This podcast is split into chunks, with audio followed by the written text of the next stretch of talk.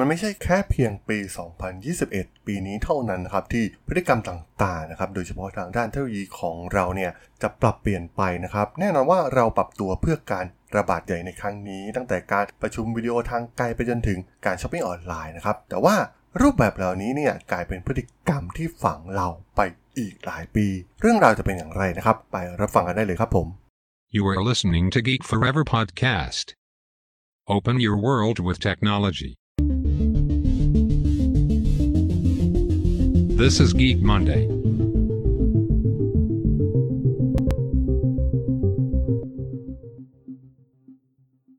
สวัสดีครับ ผมดนทราดนจากดนบล็อกนะครับ และนี่คือรายการ Geek Monday นะครับสำหรับใน EP นี้นะครับ มาว่ากันถึงเรื่องราวที่น่าสนใจนะครับ จากบทความของเว็บไซต์ The Economist นะครับที่กล่าวถึงพฤติกรรมทางด้านเทคโนโลยีของเรานะครับที่แน่นอนว่าการเกิดขึ้นของการระบาดของไวรัสโควิด -19 เนี่ยทำให้พฤติกรรมหลาย ๆ อย่างนะครับของมนุษย์เราเนี่ยเปลี่ยนแปลงไปอย่างมากทั้งการกิน การเดินทาง การประชุมนะครับการช้อปปิ้งล้วนแล้วแต่มีการปรับพฤติกรรมไปอย่างรวดเร็วนะครับพฤติกรรมเหล่านี้เนี่ยมันแน่นอนอยู่แล้วนะครับว่ามันมีโอกาสที่จะเกิดขึ้นในอีกหลายปีข้างหน้า ถ้าหาก เราไม่มีการแพร่ระบาดนะครับ แต่ว่าพฤติกรรมทั้งหมดเหล่านี้เนี่ยมันถูกปรับครั้งใหญ่ภายในปีเดียวนะครับ หลังจากการแพร่ระบาดของไวรัสโควิด -19 ตัวอย่างที่น่าสนใจนะครับ บริษัท m c k เคนซี่นะครับที่ปรึกษาชั้นนำเนี่ยได้มีการกล่าวถึงการช้อปปิ้งออนไลน์อีคอมเมิร์ซในอเมริกานะครับที่มีการเติบโตเทียบเท่า 10 ปี ในระยะเวลาเพียงแค่ 3 เดือนเท่านั้น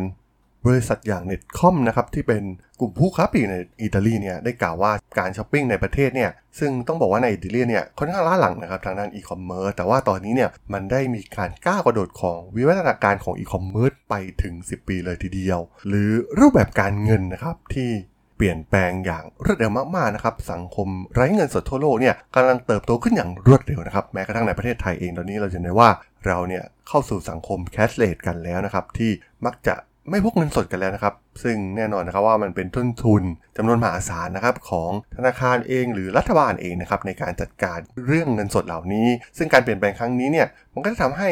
รูปแบบการจับจ่ายใช้สอยของเหล่าผู้คนในประเทศนะครับ เปลี่ยนแปลงไปอย่างสิ้นเชิงรวมถึงเรื่องสุขภาพนะครับที่มีการเปลี่ยนแปลงในระดับทศวรรษเพียงแค่ 1 สัปดาห์เท่านั้นนะครับ ที่แพทย์เริ่มเปลี่ยนไปให้คำปรึกษาทางด้านทางไกลนะครับที่เหล่านี้เนี่ย ก็เริ่มเปลี่ยนแปลงสิ้นเชิงหลังการแพร่ระบาดของไวรัสโควิด -19 มันเป็นการเร่งความเร็วของเทคโนโลยีนะครับ ในทุกกรณีเหล่านี้เป็นการบังคับผู้คนนะครับให้หันมาปรับใช้เทคโนโลยี ซึ่งก่อนอันนี้อาจจะมีการปรับตัวอยู่บ้างนนะครับ แต่ว่ามันเป็นไปอย่างล่าช้า แต่ว่าด้วยการแพร่ระบาดเนี่ยมันก็ทำให้มีการเร่งให้คนเนี่ยปรับตัวเร่งปรับตัวเป็นการบังคับให้ปรับตัวนะครับ อย่างการประชุมออนไลน์เองเนี่ย ทบจะไม่เคยมีใครเห็นประโยชน์ของมันมาก่อนหน้านี้ทั้งที่มันมีประโยชน์อย่างมหาศาลนะครับ ทั้งลดเวลาที่เสียไปกับการเดินทางต่างๆ มากมายนะครับ การประชุมในอดีตเนี่ยต้องมีการเดินทางข้ามจังหวัดข้ามเมืองนะครับ เพื่อไปประชุมกันเพียงเล็กน้อยเท่านั้นนะครับ แต่ว่าตอนนี้เนี่ยเราสามารถปิดดีลปิดธุรกิจต่างๆ ได้ผ่านการประชุมออนไลน์นะครับ ผ่านเทคนิคใหม่ๆนะครับอย่างแอปใหม่ๆ อย่าง Zoom หรือ Google Meet นะครับที่กำลังเข้ามามีบทบาทมากๆในตอนนี้ แน่นอนนะครับว่าการเปลี่ยนแปลงกระทันหันเหล่านี้เนี่ยทำให้เหล่าผู้ค้าปลีกแบบเก่าๆนะครับตัวอย่างในธุรกิจค้าปลีกเนี่ยก็แน่นอนว่าร้านค้าที่เป็น physical เนี่ยก็ถูกบังคับนะครับให้ต้องปรับตัว หลายคนที่ไม่สามารถปรับตัวได้เนี่ยก็ต้องเข้าสู่ภาวะล้มละลายเลยทีเดียว หรือธนาคารต่างๆนะครับ อาจจะต้องมีการปิดสาขาที่เป็น physical นะครับ ร้านค้าที่เป็น physical ก็ต้องปิดไป แต่แน่นอนนะครับว่ามันก็เกิดปัญหาใหม่นะครับ เราเห็นได้ข่าวมากมายในตอนนี้นะครับผู้สูงอายุที่ไม่คุ้นเคยกับธนาคารออนไลน์นะครับจึงเป็นจึงตกเป็นเป้าหมายของเหล่านักต้มตุน ซึ่งระบาดเป็นอย่างหนักเป็นอย่างมากนะครับ ในตอนนี้มีการส่งข้อมูลส่งลิงก์มาทาง รูปแบบของ Message หรือ SMS นะครับที่เข้าถึงกลุ่มคนเหล่านี้นะครับที่ไม่ค่อยรู้เรื่องในส่วนของเทคโนโลยีทางด้านออนไลน์นะครับทำให้ตกเป็นเหยื่อของนักต้มตุ๋นเป็นจำนวนมากนะครับแน่นอนนะครับว่าการเปลี่ยนแปลงดังกล่าวเนี่ยจุดประกายให้เกิดการเปลี่ยนแปลงอย่างรวดเร็วในสาขาต่างๆนะครับโดยเฉพาะอย่างยิ่งในด้านสุขภาพและการศึกษา ซึ่งการล็อกดาวน์เมืองหลายแห่งทั่วโลกนะครับในก่อนหน้านี้เนี่ยก็ทำให้เหล่านักศึกษานักเรียนเนี่ยต้องหันมาเรียนออนไลน์นะครับรวมถึง บริษัทที่ต้องปิดนะครับทำให้ต้องมีการทำงานทางไกล remote working นะครับ ซึ่งสามารถใช้อุปกรณ์ต่างๆ ที่มีอยู่แล้วนะครับ มาใช้ให้เป็นประโยชน์มากๆ แล้วก็ลดเวลาในการเดินทาง รวมถึงในอนาคตเนี่ย มันอาจจะไม่จำเป็นต้องมีออฟฟิศอีกต่อไปนะครับทำให้บริษัทต่างๆ เนี่ยสามารถลดค่าใช้จ่ายไปได้เป็นจำนวนมากนะครับ ซึ่งแน่นอนว่าสิ่งต่างๆ เหล่านี้นะครับว่าโลกที่เปลี่ยนไปในตอนนี้เนี่ย มันจะไม่กลับไปสู่โลกแบบเดิมอีกต่อไปนะครับ ตัวอย่างในประเทศอิตาลีนะครับที่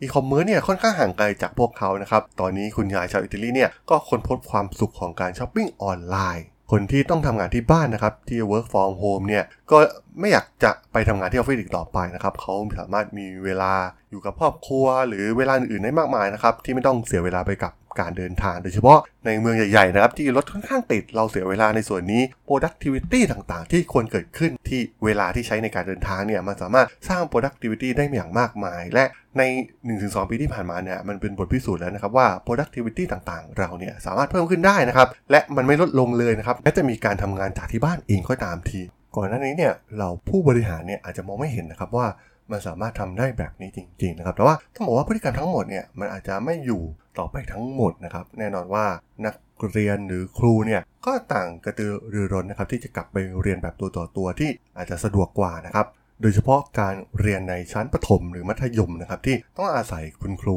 มาช่วยเหลือมากกว่านะครับแต่ว่าผมมองว่าในระดับมหาวิทยาลัยเองเนี่ย มันสามารถที่จะเรียนออนไลน์ในระดับนี้ได้อยู่แล้วนะครับ เพราะว่าเด็กค่อนข้างมีความรับผิดชอบเพิ่มมากขึ้นอยู่แล้วนะครับในการเข้ามหาวิทยาลัย ซึ่งแน่นอนว่ามันสามารถที่จะเพิ่มสิ่งที่ชอบนะครับในการเรียนได้มากยิ่งขึ้นนะครับ เพราะว่ามันมีเวลาเพิ่มมากขึ้นนั่นเองโดยบริษัทที่ปรึกษาชั้นนำอย่าง m c k เคนซี่นะครับได้รายงานว่าภายในปี 2022 เนี่ย ผู้บริหาร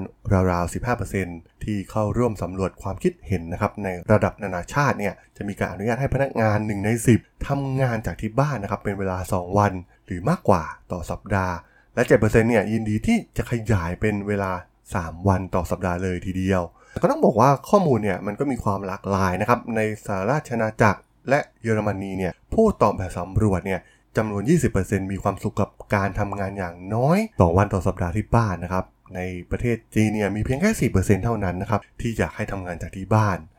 ซึ่งอาจจะเป็นเพราะ productivity ของพวกเขาอาจจะลดลงก็ได้นะครับ หลังจากที่ไปทำงานที่บ้านแน่นอนว่าความเป็นไปได้มากที่สุดก็คือการทำงานแบบไฮบริดนะครับที่เป็นการผสมผสานการทำงานระยะไกลแล้วก็ทำการทำงานที่ออฟฟิศ แบบเดิมๆนั่นเอง แล้วอนาคตจะเกิดอะไรขึ้นนะครับกับธุรกิจต่างๆ แน่นอนว่าบริษัทที่เกี่ยวกับทางด้านเทคโนโลยีนะครับโดยเฉพาะในเรื่องของการบริการในระบบคลาวหรืออุปกรณ์ที่รองรับการทำงานระยะไกลเนี่ยก็จะมีการเติบโตขึ้นแน่นอนนะครับรวมถึงในฝั่งค้าปลีกเอง ร้านค้าที่เป็นฟิสิกอลเองเนี่ยก็มีปัญหานะครับหลายคนอาจจะต้องล้มละลายไปเลยทีเดียวในอนาคตหากไม่มีการปรับตัว และเป็นการเปิดเวทีใหม่นะครับสำหรับนวัตกรรม บริษัทขนาดใหญ่และขนาดเล็กเนี่ยกำลังคิดค้นเครื่องมือใหม่ๆ เพื่อปรับปรุงประสบการณ์ การทำงานแบบรีโมทการทำงานร่วมกัน การเรียนรู้ร่วมกันนะครับเพื่อรองรับรูปแบบใหม่ของการทำงานรวมถึงการค้าปลีกนะครับ ที่อาจจะไม่ต้องมีการสัมผัสการพบกันต่อหน้าต่อไป เพื่อมอบประสบการณ์ การทำงานสังคมออนไลน์ รูปแบบใหม่นะครับตั้งแต่การประชุมแบบ virtual meeting ไปจนถึงการท่องเที่ยวแบบเสมือนจริงนะครับที่อาจจะไม่หวนกลับไปสู่อดีตก่อนการเกิดโรคระบาดของโควิด -19 อีกต่อไป และโลกกำลังขับเคลื่อนไปสู่อนาคตที่ต่างไปจากเดิมอย่างสิ้นเชิงนั่นเองครับผม สำหรับรายการ Geek Monday ใน EP นี้เนี่ยผมก็ต้องขอจบไว้เพียงเท่านี้ก่อนนะครับสำหรับเพื่อนๆที่สนใจเรื่องราว case study ทางธุรกิจที่น่าสนใจนะครับเรื่องราวน่าสนใจที่ผมจะมาเล่าให้ฟังทุกวันจันทร์นะครับก็สามารถติดตามกันได้นะครับทางช่อง Geek Forever Podcast ตอนนี้ก็มีอยู่ในแพลตฟอร์มหลักๆทั้ง Podbean Apple Podcast Google Podcast Spotify YouTube แล้วก็จะมีการโหลดลงแพลตฟอร์ม Blockdit ในทุกๆตอนอยู่แล้วด้วยนะครับถ้าไงก็ ฝากกด follow ฝากกด subscribe กันด้วยนะครับ แล้วก็ยังมีช่องทางหนึ่งในส่วนของ Line แอดที่แอดทราดน t h a r a d h o l สามารถแอดเข้ามาพูดคุยกันได้นะครับ ผมก็จะส่งสาระดีๆพอดแคสต์ดีๆ ให้ท่านเป็นประจำอยู่แล้วด้วยนะครับยังไงก็ฝากติดตามทางช่องทางต่างๆ กันด้วยนะครับสำหรับใน EP นี้เนี่ยผมก็ต้องขอลากันไปก่อนนะครับ เจอกันใหม่ใน EP หน้านะครับผม สวัสดีครับ